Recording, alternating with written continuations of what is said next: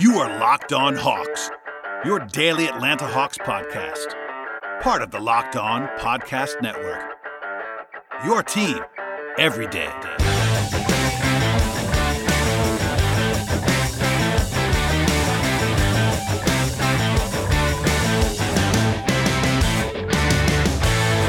Hello, friends, and welcome to episode 770 of the Locked On Hawks podcast. I am your host, Brad Rowland, coming to you on a Sunday evening into Monday morning. And today's podcast is going to have some exit interview takeaways from Friday, where three players spoke to the media via Zoom in the afternoon. And then later on in the show, some audio um, that I recorded for the Locked On Podcast Network, Locked On NBA. There's a uh, sort of a very early mock draft that we've been participating in as part of the uh, the teams that are not going to Orlando. So that's coming up in the second half of the podcast. First, though, there's been lots of reporting over the weekend on the NBA restart and some of the player pushback from Kyrie Irving and others. Um, normally, I would take you through all the machinations there, but because the Hawks are not going to be going to the bubble, even if it happens, I'm not going to spend ton, as much time on that, really a ton of time at all about all the machinations. If it happens, we'll probably talk some basketball when it gets going. Um, and unless it impacts the Hawks, I'm going to stay kind of away from it from now. But I do have an overarching thought, and that's basically that it's good for players um, to have these these in-depth conversations right now about going to Orlando and all the factors in play. I was I was kind of surprised actually the Player Association signed off as quickly as they did originally. So we'll see what happens and what the final resolution is. But uh, no big surprise to me that players are going to be voicing their opinions. There's lots of different and conflicting inter- interests within the Player Association as well. So uh, we'll definitely be following that as it gets going. Um, also, the Hawks announced on Sunday that the organization is making Juneteenth a permanent paid company holiday for all employees. That's a good move, in my opinion. Uh, as part of the announcement, the Hawks organization says that is encouraging its employees and partners to support the black community by prov- providing resources to assist in patronizing black businesses, learning more about the culture, participating in local Juneteenth celebrations, and engaging in service opportunities that will help to foster equality for all. Um, not not in that same release, but uh, within a couple of hours of that, the Hawks also announced that Lloyd Pierce, the head coach, is set to join with the Georgia NAACP and a pre- peaceful march on Monday morning at 9 a.m., which is probably even when you're listening to this or after you're listening to this, shortly thereafter. But uh, the gathering is going to start at the Richard B. Russell Federal Building here in Atlanta and ending at the state capitol. Um, and the goal, um, at least according to the release, is to quote to address the issues of criminal legal reform, voting rights, ending police brutality, and repealing citizens' arrest. End quote. Um, Pierce is also set to speak at the um, at the rally at some point. And uh, by the way, just good on the Hawks again for continuing to lead and set a strong example. I think Lloyd's been great during this time, and the whole the whole organization is as well. So we'll be talking about that as we get going here. Um, if, if, anything else changes, and I'll be, I'll be definitely on the lookout for uh, what Lloyd has to say on Monday morning. Okay, um, as for exit interviews, um, there is one more scheduled um, on on Monday, and we'll touch on if anything news newsworthy happens from that one. But uh, for now, we'll touch on the uh, the three guys that spoke on Friday. That's John Collins, DeAndre Hunter, and Clint Capela. Um, not again, just as a overarching take here, nothing hugely like earth shattering from these as you wouldn't expect, but there's some noteworthy comments, especially with regard to Collins, and we'll start there with John. Uh, he said that it's quote definitely a bummer to be left out of the bubble, and echoed Trae Young's sentiment from earlier in the week about using that as mo- as motivation the Hawks, sort of to a man, all wanted to play, at least in their public comments. So that's what's worth noting. Um, Collins was asked about where he made his greatest strides this season, and also what he wants to work on. Uh, he did. He said that consistency was huge for him this year, um, and helping to solidify his game. Also, looking ahead to the future, he said that playmaking is a big focus for him, which, which I thought was pretty interesting, as well as defense, uh, staying in a stance, being locked in on, on that end of the floor at all times. Um, he gave credit for Vince Carter for helping him maximize his game by setting an example. Um, and when it, when it came to adding perimeter game to athletic, to his athleticism and all that stuff, um, there was also uh, plenty on uh, off-season work that he was talking about. I think you know, as everyone's been talking about this whole time with the Hawks, they want to do something, and uh, he was he's certainly alongside that. Uh, he was asked what he wants the team to add in the offseason, and Collins said they could always use more veterans. He also said the guys uh, that fit the system and could space the floor and play with pace would be what he was looking for. No names, obviously, because guys won't give names as they shouldn't at this point in time, but there you go on that. He was asked um, how important it is that the team takes, takes a step forward next season, and Collins said it was, quote, crucial, and saying that defense uh, wins championships is something that, he, that, I wanted to point out there. He also referred to defense as the ultimate equalizer, which I would agree with. I think the team obviously has to get better defensively. It's been a theme of all the conversations, and uh, John did not shy away from that as a team. Um, he didn't necessarily say that he doesn't like to play center, but uh, this is not the first time in the world John has talked about his, his true position being power forward. Said it's nice to have Capela on board, and something that uh, the quote that I uh, came back to was quote size is something you, that you can't teach end quote. He used joel Embiid as an example of a matchup that's obviously difficult for him at his size. I think the hawks have now uh, pretty clearly identified collins as a full-time power forward that can play center but certainly is primarily a power forward and uh, that was part of the uh, part of the discussion along the way on friday. Um, he also said he, he believes that he'll be an all-star contention next season which is not a huge surprise. If he puts up the numbers he did this year he should, he'll certainly be right there in the discussion. And um, beyond that is sort of a headline grabber that you know, I don't make that much of, but it's worth noting that he said that he believes Trae Young and himself are the best young duo in the NBA. Um, it kind of depends on the criteria and all that stuff, but they are very young and very good. So there you go on that. Um, finally, he got he got the big question that you might expect about his contract negotiations uh, as he's up for an extension potentially this summer. Um, he says that he quote hopes so end quote on the prospect of whether it'll get done along the way. Say he's he did say it's not really in his control all the way, but he says it's been good hopes and good spirits so far in the discussions. Um, he was asked if he feels like he's worth a max level contract. Um, along the way there, Colin said that um, pretty plainly he said, I want to be a Hawk, and that he wants to sign a new deal in Atlanta. He says that he feels like the work that he's put in speaks for itself, and then he again said he is hopeful that he can come to agreement. Later, he was asked about the prospect of, using, of signing a deal now when compared to next summer when he actually hits free agency, and uh, he said pretty candidly, "quote sooner rather than later," end quote was his preference there. So none of that is a big surprise. Um, I think you know it's been pretty clear through back channels and stuff. Collins even said on the record that he'd love to do an extension. I'm sure along the way the Hawks have their number in mind that they want to offer, or maybe that have that that dividing line a year early. I've made this point, and we'll talk about it more as the summer continues. But um, there is sort of a conflicting interest here because if the Hawks want to use his low cap hold, one of the things that um, it's unfortunate for, from John's perspective, but because he was drafted so low in the first round, he has a relatively low cap hold.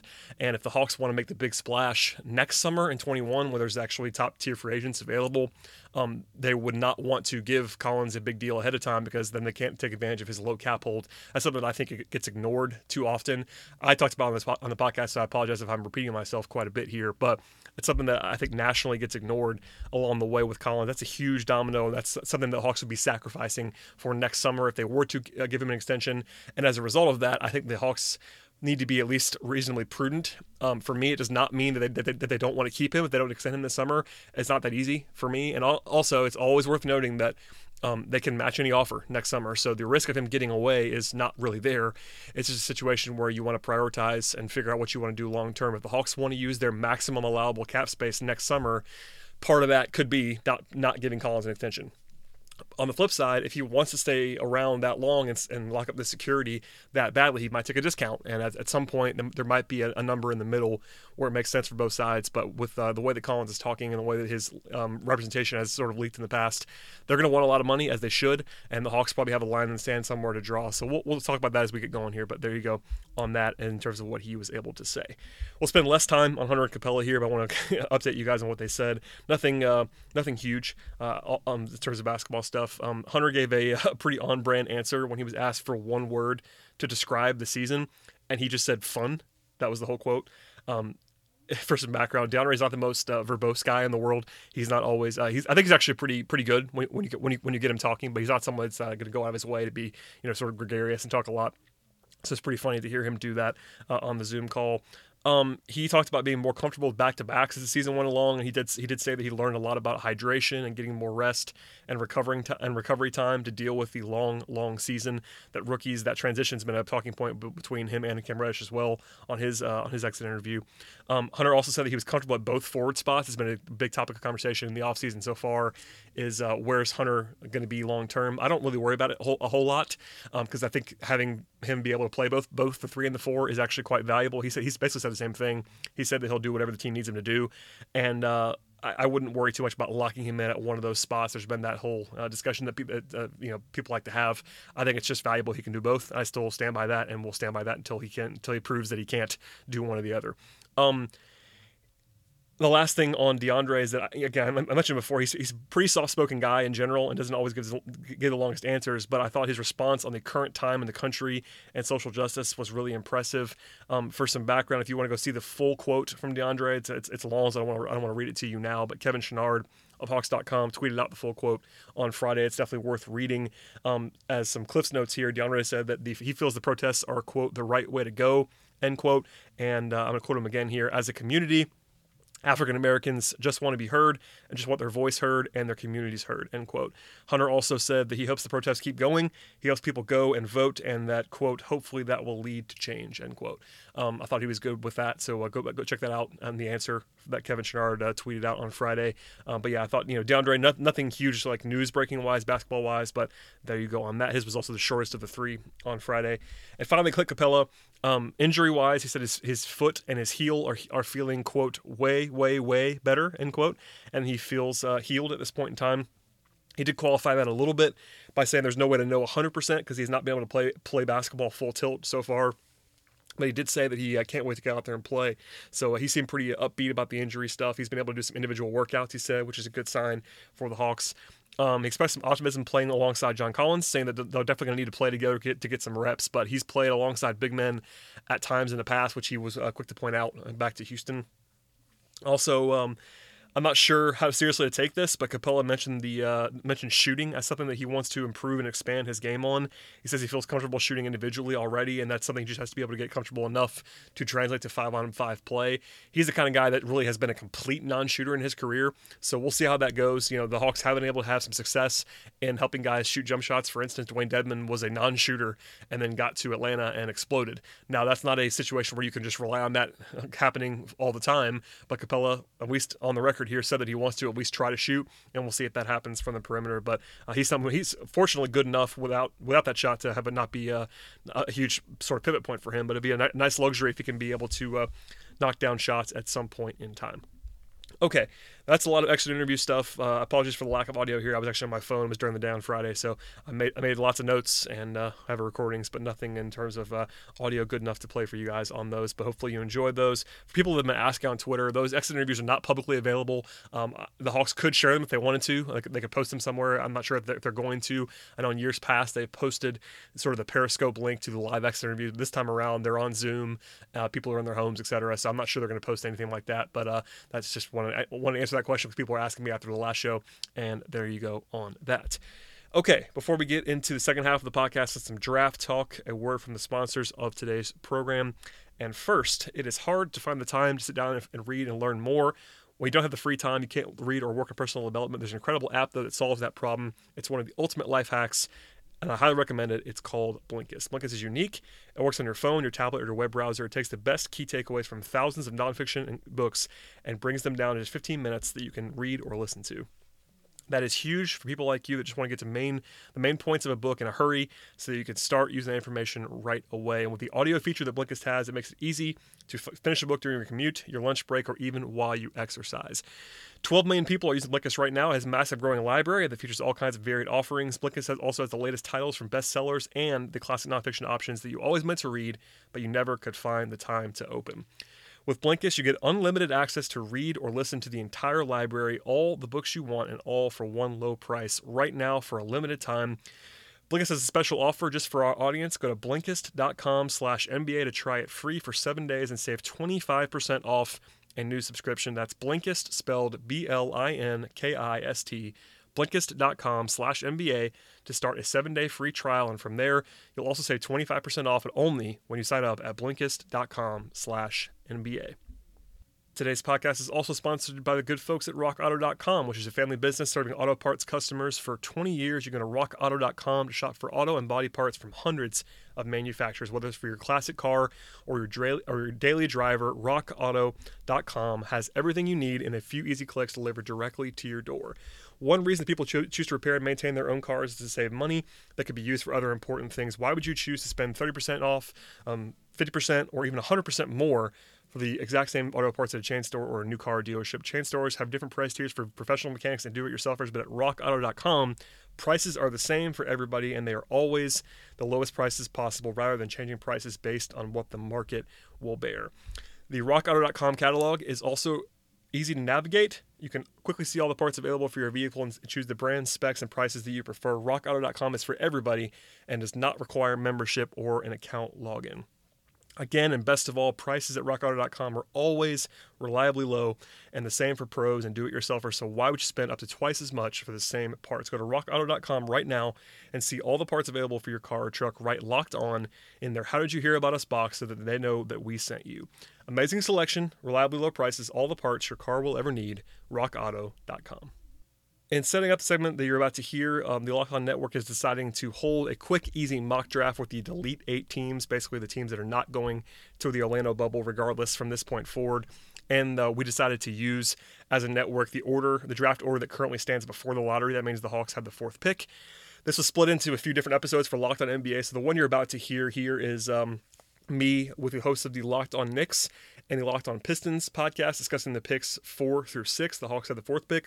Um, just for some context along the way here, the first three picks were already made before we started recording this, and uh, as you'll hear in a moment, they were Anthony Edwards, LaMelo Ball, and Obi Toppin in that order. That puts me on the clock with the Hawks at number four overall. I won't spoil the pick just yet, but uh, there's some context needed in that I've alluded to this before, but there's not really a perfect pick for the Hawks in my opinion at number four overall. This is not a no-brainer. I think uh, ultimately for me, I went be- I basically went best player available here, which you could de- you could certainly debate. There is not a uh, in my opinion, a clear pick if, the order goes this way. And frankly, if the order go, if the Hawks are three, four, five, and uh, obviously that means Edwards and Ball are probably off the board, that, that makes things very interesting for the Hawks. So uh, keep that in mind when going through what you're about to hear from me and the other guys. Also, it's worth saying that things are going to change, obviously, uh, in a hurry when the draft order is actually set in August and when the lottery happens. So uh, keep, keep, keep in mind this is uh, very, very early, and the Hawks are not likely to have the fourth pick, frankly. And if they do, it might not be this order. So it's just be, just for fun. And this is a Locked On NBA segment, so keep that in mind as well. But here is the audio that I did there. And uh, please, as always, check out our sponsors, check out the podcast, subscribe to the show, and uh, here here is the uh, crossover event with the Delete Eight mock draft. All right, and this is Matt Schoch of Locked On Pistons, and today we are doing a little bit of a part two of the Delete Eight mock draft. We set up the current lottery order and uh, enlisted some of the other Locked On hosts to help us out. And today, joining us, first off, we got Brad Rowland of Locked On Hawks. Brad, thanks for taking the time. It's my pleasure. Thanks for having me. Yeah, and Alex Wolf of Locked On Knicks is joining us as well. Alex, thanks for doing this. What's going on? Happy to be here too. Yeah, for sure. So first off, what we're going to do is, uh, you know, in, in a separate episode, in a separate uh, Locked On NBA chop up that they're doing, the uh, top three picks were made, and the Warriors and the Cavs and the T Wolves came through it for us, and the hosts made their picks. So uh, I'm just going to read off what the the selections were. You know, this is the mock draft uh, as it stands. Obviously, we know that the lottery will be coming up in August and could change the order, but we've got a lot of time and a lot of content to fill. Uh, first off, Brett, how about that? How are you guys filling up content on Locked On Hawks, and how are the the Atlanta? How's the Atlanta fan base kind of handling this delay of basketball? It's a little weird. Quite obviously, that everybody is going to be dealing with this so far. Um, the Hawks are doing exit interviews this week, which has been helpful for me, to be sure. But uh, eventually, between that and uh, you know their comments kind of on the record wanting to be in Orlando and their reactions to that. That's gonna the well's gonna drop a little bit, and uh, we'll we'll pivot back to the draft a ton. So this is good preparation for that. And uh, the draft, fortunately for me, the draft is like my favorite thing in the world. So spreading out a little bit will be a little bit easier for me, but at the same time, um, doing several months without of unscheduled programming to fill time is not easy for anybody. So uh, we're all just plugging along. Alex, what's the uh, programming plan for Locked On Knicks these last couple months, and then looking ahead to oh about uh, five six more months ahead from now? Uh, I mean, you know, it's it's there's always it's like a 24/7 news cycle with the New York Knicks. True, you know, there's never never a lack of things to talk about, uh-huh. and then when there is, you know, someone makes sure that there's something to talk about always. So, yeah, you know, we've had we've had plenty, but we've been you know we've done a couple mailbags and you know whatever else we can come up with. Uh, but there's I other than that, you know, other than all the ridiculous stuff that you see pop up in the news and all the various uh, weird stories that come up around the Knicks, they've also had a lot of front office uh, hires and things of that nature. Now they're diving into a coaching search. Plus, we got the draft coming up and all that. So there's there's been plenty to talk about it. I guess now that I think about it, there's really not much basketball talk with the Knicks, even when basketball is going on, right? So it's kind of yeah, it depends. It depends. You know, we find ways to talk about it, but most people don't look at the Knicks, you know, from a through a basketball lens, even during the basketball season. Usually, Yeah, and here we are with several months to prepare for the draft, and I want to do this exercise to see where everyone's head was at. And uh, here's what we got: the Warriors went ahead and picked Anthony Edwards out of Georgia. The Cavs, the Locked On hosts, picked LaMelo Ball from, well, I guess from Australia and Chino Hills and wherever else, Lithuania, uh, Spire Academy, wherever else LaMelo Ball is from. And the T Wolves picked Obi Toppin from Dayton. So, guys, uh, reactions to these three picks, how much, as you're sitting in your war room for the Atlanta Hawks and the New York Knicks, uh, Brad, we'll start with you. How much did those three picks surprise you, screw up your draft board, make you irritated? What's your reaction to those? Uh, I think the uh, Edwards ball combination is not a surprise at all at one and two.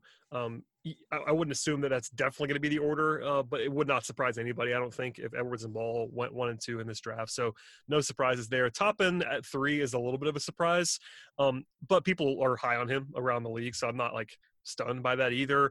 Um, the Hawks are in a weird position if they are actually at four in this draft, as we were this time around, regardless, um, just because of the positions that they kind of have filled in their sort of team team constructs. But uh, nothing out of the ordinary, too much that messed me up uh, too badly. Um, assuming that the Hawks are actually at four. And Alex, yeah. what do you think? Yeah, I'd say. Uh, I mean, Edwards, I expect to go in the top two. Uh, LaMelo Ball again, you know, probably expect to go in the top two as well doesn't change the fact that it's heartbreaking that he can't be a Knick because uh, I would say he's the number one guy. Yeah, well, I mean, I would say he's the number one guy on my board, um, especially from a fit perspective. Um, the other thing being, he's he and his dad are telegraphing it that they want to end up on the Knicks somehow. Uh, so, you know, clearly the tactic didn't work, and uh, he didn't end up on the Knicks. Toppin, I think, is a bit of a reach, but that's fine for me because I, I don't think I would have necessarily taken him at the Knicks pick anyway. So, although I do, I do think that he could have been a decent fit with Mitchell Robinson potentially. Um, also, the cruel irony of this exercise is that the Knicks are technically the sixth team in the lottery, but I think that they actually have the lowest chances of all their potential landing spots of actually landing at six, or it's like very close to the lowest. It's kind of funny. I, how does that math work? I have no idea, but we don't have to I, figure that out. I think they have like 8% of actually being the sixth pick, which is very strange. Like they have a much higher chance of moving down to seven than staying at six, but it, it increases their odds of getting a top three pick, I guess. So okay. So it's, it's, weird. So very little chance that there's no movement and, or that one team jumps or whatever, how that works. I, I'm not even going to try to pretend to figure it out. But from a Pistons perspective, certainly no surprise on Edwards and Ball going one, two, as you guys mentioned. I've got a little bit different of a take on this franchise than a lot of the fan base does, and perhaps what the the Pistons personnel is, they don't have a general manager right now, so a little hard to kind of put your finger on that. But we've been spending a lot of this quarantine watching a lot of the Bad Boys, watching a lot of the Going to Work, watching the Jordan documentary, thinking about old times, and call me old school, but I just feel like this Pistons franchise kind of needs to reinvent themselves with two-way players. I'm not talking about bringing Rick Mahorn back and playing defense and bad boys style, but guys that are able to play defense are a prerequisite of the uh, of playing for the Pistons. And not to say that Anthony Edwards and LaMelo Ball don't have some base of defensive talent that can be drawn upon. I'm just watching film and not liking what I'm seeing from those guys on that end. With Obi Toppin, I think the third pick is a tough one uh, as far as the evaluations for uh, what a lot of folks say. Uh, it made a lot of sense what Ben w- uh, made as far as his case for Obi Toppin and the players that the T Wolves have.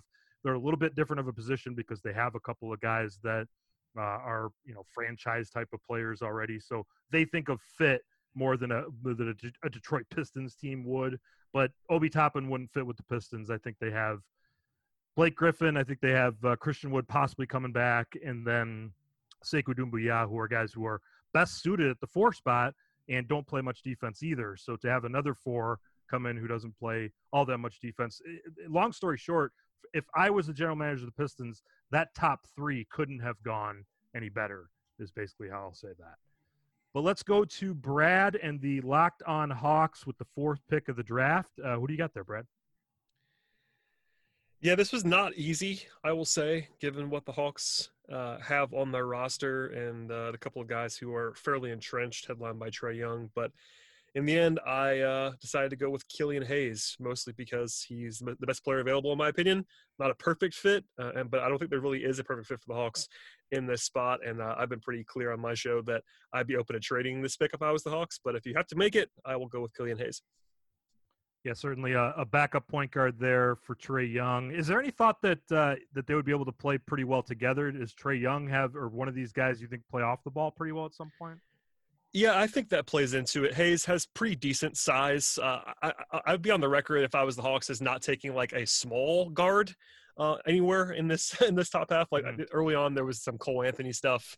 Um, being a potential top five pick, that's kind of cool now. But he would have been the kind of guy that I wouldn't have taken as the Hawks. But um, both with Ball, if the Hawks land up, uh, uh if the Hawks land on the top two, and with Hayes, you have enough size to play alongside Trae Young. And honestly, um, Trae is really, really good off the ball. He rarely is off the ball, but uh, he, he's a really good shooter. So if you get him moving a little bit, Hayes has decent size and actually is a pretty good, um, a pretty good off-ball defender who has some uh, good awareness on man on the floor. I think he'll shoot it eventually as well. Again, not a perfect fit, but I think the combination of having someone who can run the offense when Young is off the floor that was a huge thing the Hawks did not have this year, and then also someone who has the kind of skill set who can play alongside Young, uh, both in the present and the future as well. Alex, what's the mood in the Knicks war room as Killian Hayes flies off the board? Disappointed. Uh, definitely, definitely someone that I had my eye on outside of Lamelo Ball. Um, you know, he's he's shooting up draft boards. I think right now. I mean, he was generally considered somewhere in the you know five to ten range uh, for a long time, and now people have started taking a closer look at his tape and realizing he has a pretty pretty diverse offensive skill set, um, and he's a really really good passer, uh, which the Knicks certainly need. Uh, I I actually think that the Knicks have, you know, at least in Frank Ntilikina, a pretty good passing guard, but he's very streaky with shoot, with you know shooting and and hitting at a consistent rate. And Killian looks like the type that could be like the you know potential scoring guard, you know, at the point guard spot that the Knicks haven't been able to wrangle for the last i don't know 15 18 20 plus years so uh, yeah de- definitely a little bit of disappointment here but you know it is what it is you, you got to take these things as they come yeah this is the first pick of the draft that kind of hurts here in the pistons war room takes the number two player off of my pistons big board and someone that would have been a really tough choice to not pick had he been available at the time that this and this other prospect came out uh, hayes certainly the Pistons need a point guard, and certainly this is a draft where there's a quantity of pretty good point guards out there. Um, but at the end of the day, uh, the Pistons eschew that point guard need again, and it's the fifth pick in the, the locked on, the Delete Eight mock draft. The Pistons take Onyeka Okongwu from USC. Now, I know the center position in the NBA is not one that has a whole lot of value. I know if you look at the Pistons roster, you also say this is a team that is devoid of top end talent. And this is a draft where you might be able to find some guys who are boomer bust potential players. Obviously, with Edwards and LaMelo Ball off the board, maybe James Wiseman is that one who there are a lot of people out there who think that it's possible that he could be a star. And I know there's a lot of folks out there who don't like him much as a prospect at all. The case for Onyeka Okongwu is he's a very versatile defensive player. He he's only six foot nine or six foot ten, depending on where you look, but still manages to protect the rim pretty well. Uh, knocks down some free throws at a very high in the 70s at USC is one season. He's still young, so that free throw shooting shows that possibly there's a chance for a little bit of a jump shot potential. Certainly not something you're banking on, but hopefully the player development staff can get to work there. Rim running, solid screens, uh, rolls to the basket well and uh, high character and is a, a guy who can help turn this culture around as a willing and energized defender and the type of building block this franchise can use as it continues to rebuild. Uh, we have no illusions about the Pistons being a playoff team next season or anything like that. They're going to suffer through another losing season. And maybe in the 2021 draft is where this team can find a star or uh, something close to it as they kind of try to develop uh, develop slowly and get back to playing Detroit Pistons basketball. So center at number five. What do you guys think? I um I, I, actually considered Okongwu. He would have been the other guy that I heavily considered um, alongside Hayes. Um, those two were the only guys I had left in a tier.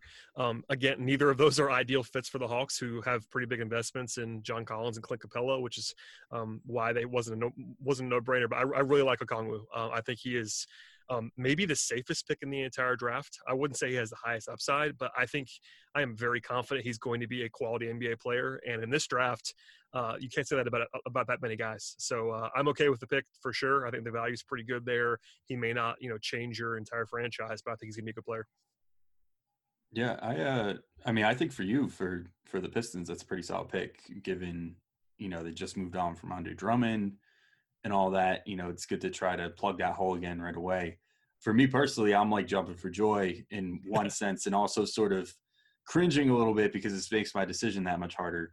Uh, but Okongwu was not someone that would be on my board personally because if if there's one position that the Knicks pretty much have locked down, it's their traditional center role with uh, Mitchell Robinson already is is set up. Hopefully for many years into the future. Uh, and you know he's he's a defensive stalwart and whatever, and not really a need for the Knicks. So eh, I you know I think it's a good pick for the Pistons. Uh, also makes my life harder though because it leaves me with a lot of options here at the next well, pick. I'm glad to hear that because I you know I'm taking some flack here in Pistons land for and and, and all uh, again. I will reiterate, Onyeka Okongwu is the number one player on my board for the Pistons centric draft board, and, and I know that sounds insane to, to probably you guys too, but uh, let's go to the number six pick in the delete eight mock draft. The New York Knicks are on the clock. Yeah, this is this is difficult, as I just alluded to. Um, I gave strong consideration to Tyrese Halliburton. Um, I don't I don't know for sure that like if you ask me this again in a couple weeks or a month or something, I might change my mind uh, and might go with Halliburton. Um, I also gave, I mean, the Knicks apparently have some interest in Cole Anthony. I'm not 100% sold on him myself. Uh, so I'm not totally there with that. There is James Wiseman, who, if you're talking just best player available, you can maybe make a case for. But again, I'm not. Uh, I'm not really drafting that way because I do think that that's there's no possible way you can play him and Mitchell Robinson together. So unless you're looking to trade Robinson, uh, you know, you're not going to go with that.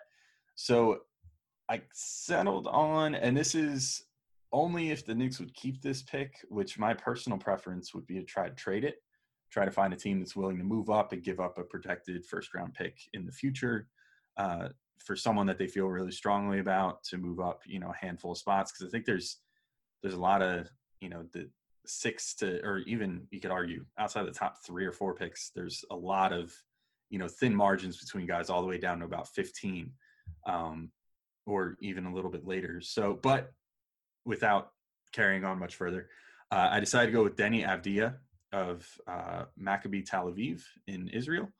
Uh, I I'm not even 100% sold on this pick as I'm saying it, but I think from a from a raw talent perspective, I like what he brings to the table. Um, I think that these sort of playmaking forwards, which is what he projects to be, are sort of the future of the NBA, uh, where he's going to be hopefully sort of a tweener, which used to be like a curse word uh, in the NBA, but now is like what everybody wants. They want this forward who's you know six nine or so that can pass the ball, that can hopefully spot up and shoot it, um, that can you know eh, work both as a pick and roll guy, you know, as the ball handler or as the the roll slash pop man. And I think that he hopefully has that skill set going forward. Um, he's not like a mega elite athlete, but he tries hard on defense, which is all you can ask for. Uh, he's a good ball handler for his size. He's not the fastest guy in the world, but you know seems pretty savvy and able to grow that part of his game. So I, I kind of like that. I also like the. Uh, I feel like there would be some good international energy on the Knicks here with uh, with him, Frank Ntilikina, um, RJ Barrett, who obviously went to Duke but came up playing in Canada and all that. Um, I think that there's just a, a, a good mentality among this team if you draft a guy like Avdija, uh, and hopefully that works out. But again, I think if I was, you know, if I think about this for like another month, I might end up taking Tyrese Halliburton in this scenario if he was available, but I, I guess we'll see. But I think my general sentiment is that because there's so much uncertainty here, let someone else take that chance. Hopefully, be able to trade down or trade up uh, in the real draft. But I, I, guess we'll see as that comes along for the Knicks. I think, like you said about the margins being so thin at this point between, uh, I, I don't love a guy at on three on my list that much more than I like a guy at nine or ten on my list at that point. Brad, where are you at on Deni Avdija to the Knicks? Yeah, I think it's perfectly reasonable. I, I, you know, obviously, I the Knicks would love to have a playmaking guard a la Lamelo or Killian Hayes, but Deni does a lot of things well. I think it's perfectly reasonable uh, investment in this range. And honestly, my whole, my whole thought on this draft is it's fairly flat. So you want to take the guys who you think is the best player, the best fit. Um, you know, not draft. I'm not a huge draft for fit guy, but at some point in this class, the, the, the tiers are so flat that it does make sense to kind of prioritize uh, certain guys based on what you want.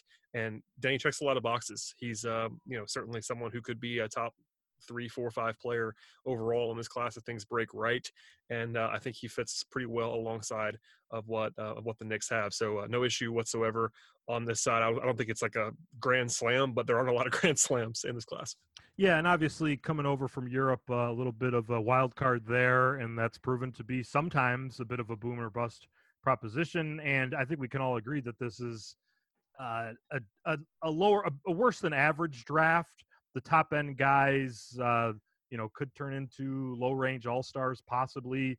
And then after that, just a bunch of solid players that you'd like to think have pretty, you can, you could be pretty, pretty sure that Killian Hayes and Onyeka Okongwu, Tyrese Halliburton, Devin Vassell, that these guys are going to be pretty good NBA players. Whereas Avdija might be the one guy who can surprise and go into one of those higher tiers if things work out in a best case scenario for him, given he's got a, a lot of offensive talent there. Um, Brad, you mentioned that uh, you were thinking about Okongwu at the, the Hayes pick. As you look at the rest of the board and the rest of the guys out there, is there someone that you think uh, Locked On Hawks might be uh, ruining the day that we passed up this guy of, of a guy that's still on the board there? Um, not necessarily. I, I think there are guys who are better like pure fits with the Hawks than someone like Hayes, who I took, or Okongwu, just because of the position stuff. So, uh, you know, Isaac Isaac Okoro is a local prospect. I think people will, will like him. He went to high school locally, I, and I like him quite a bit. He's definitely more of a you know defense first kind of wing. Also, Devin Vassell. Both those guys are wings, so they're more more plug and play kind of options. Um, you know, for the Hawks, I'm sure people like you know Wiseman's such a split as you referenced earlier. Um, I, the Hawks Wiseman buzz kind of evaporated when they traded for Clint Capela, but I think there, you could probably find a Hawks fan or two that would still like to have Wiseman as this high upside swing. Um, other than that, there's not there's not a huge glaring guy. Honestly, honestly, for me, the the next three guys on my board um, were probably the guys that we just took in three in a row. Um, depending on how you feel about Deni, um, I definitely had you know Hayes and Okongwu four and five. So I, am comfortable with it. Although I'm sure, um, as you guys know, fans will be uh, they'll, they'll probably find a way to be upset about somebody. And Alex, you already kind of talked about some of the other guys that you were considering at six, but really at the end of the day, if the Knicks sit at five or six or seven or even eight or something, is they're they're looking to trade up and, and package something to get Lamelo Ball, right? And and LaVar is going to make sure that happens somehow, right? Well, I mean, I'm hoping that the Knicks aren't caving to anything that LaVar Ball says. That would be a pretty bad look for the brand new free, uh, brand new front office that they just installed. If they're uh, taking cues from LaVar Ball as to how to approach their draft, but this is definitely the year that the Knicks have the pieces to push in for a you know a, a trade up in the draft. For once, they have their own pick. They have um, the Clippers pick, which TBD as to where that's going to exactly be, but as right now is at 27. Um, I guess we'll see once play resumes where that ends up being, you know, in the the total. But uh, then they also have uh, Charlotte's second round pick. They actually don't have possession of their own. They have Charlotte's, but that's a top 10 second round pick as well. So yeah, I you know as I mentioned already, I think my my general plan if I was Leon Rose and the Knicks uh, contingent here would be try to move up for Lamelo, um, or maybe even Killian if you feel so strongly about him, and you can only get up to the third pick or something. Um, you know, and you can put together a competitive package to move up those three to five slots or whatever. Uh, and then you know, if you, if you can't get those guys, potentially try to trade down. Um, I wish there was an ideal trade partner, like like for example, how the Hawks were last year, where they had uh, two top ten picks that were, I think it was eight and nine. Um, you know, something like that would have been perfect in this scenario where if there was a team that had, you know, two picks, say, right in the late part of the lottery, uh, I would probably try to move down to that. Unfortunately, the only team that really has multiple picks this year is Boston, uh, and they're all after the lottery. And I don't know if I'd feel comfortable trading back from, say, six to like 17 and 25 or whatever they end up being uh, once play resumes. But uh, yeah, I, I don't know for certain. I, I do think that this, I, I will say like the first spot in the Knicks draft gives me a lot more anxiety than the second spot because I feel like in the second spot, they're going to have a large amount of players that they can that they can choose from in that 27 range that will hopefully be able to become role players. Like this seems like a very um, deep draft as far as as far as role players go. Um, just not high on star power. So I feel pretty good about that 27 pick. The top 10 pick, you know, it, it will probably keep me up at night. Um, just like I said here, where, you know, there's, there's like five, six guys that I could look at and make a case for. And, you know, you just know if one of them works out better than whoever the Knicks end up taking, it's going to haunt them for years to come. And Brad already mentioned uh, the the Hawks even thinking about trading down as well. So if I'm a Hawks fan or if I'm a Pistons fan, obviously on lottery night you're watching where your teams end up. But I would keep a close eye on the Knicks, and if they stay down below that top four, and you're a Hawks or a Pistons fan, and you get in that top one or two, uh, you might be thinking about you know uh, getting uh, Leon Rose on the on the phone there and seeing if you can make that trade happen, especially if you're not convinced in the star potential for LaMelo Ball. Obviously, doesn't make a lot of sense alongside Trae Young and the Pistons. Uh, certainly, there is a point guard need and a star need, but just my personal opinion is that Lamelo Ball's not uh, not a Detroit Piston in the red, white, and blue. But uh, just a couple of players I wanted to throw out there as I was considering my pick at number five with Okongwu.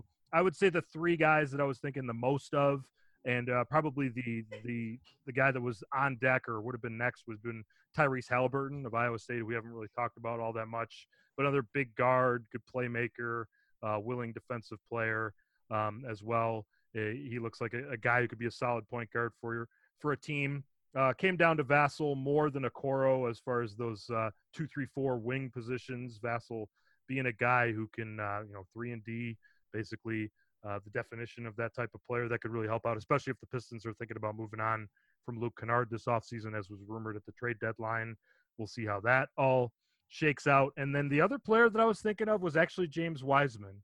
And I know that we are all kind of uh, maybe shaking our heads at him a little bit, but uh, and I was certainly at first, but the more and more I think about it, the more and more I watch him um, and, and, see those EYBL stats that they had that uh, are pretty translatable sometimes, and certainly just the body, the, the size of him.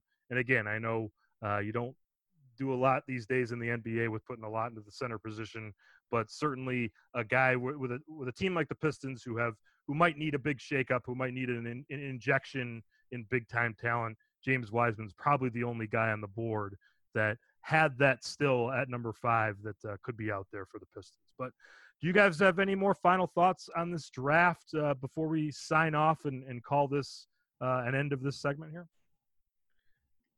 Uh, I don't. I don't think so. I mean, I think it's uh, a really interesting draft. Um, in some less than ideal ways, I think just the flat nature of it makes it interesting. And there's, uh, fortunately for us, a lot to talk about. There isn't so many obvious choices along the board. Um, and given that we have to follow this content for several months, it's probably good that there are uh, disagreements to be had. So it should be fun. Yeah, from a podcast host perspective, this draft is fantastic because, like last year, when the Knicks slotted in at number three, it was pretty much okay, RJ Barrett, RJ Barrett, RJ Barrett. Okay, tell me a little bit about Culver. Tell me a little bit about whoever, but mostly RJ Barrett. It's it's going to be fun this year, uh, from a Knicks perspective at least, uh, and for you guys as well. I'm sure to have you know uh, realistically, I could talk about probably 10 to 15 guys that might realistically have a shot at being Knicks this year, especially prior to the draft lottery. So it's a pretty fun time. Brad Rowland of Locked On Hawks, Alex Wolf of Locked On Knicks, and Matt Shook of Locked On Pistons. Thanks for joining us.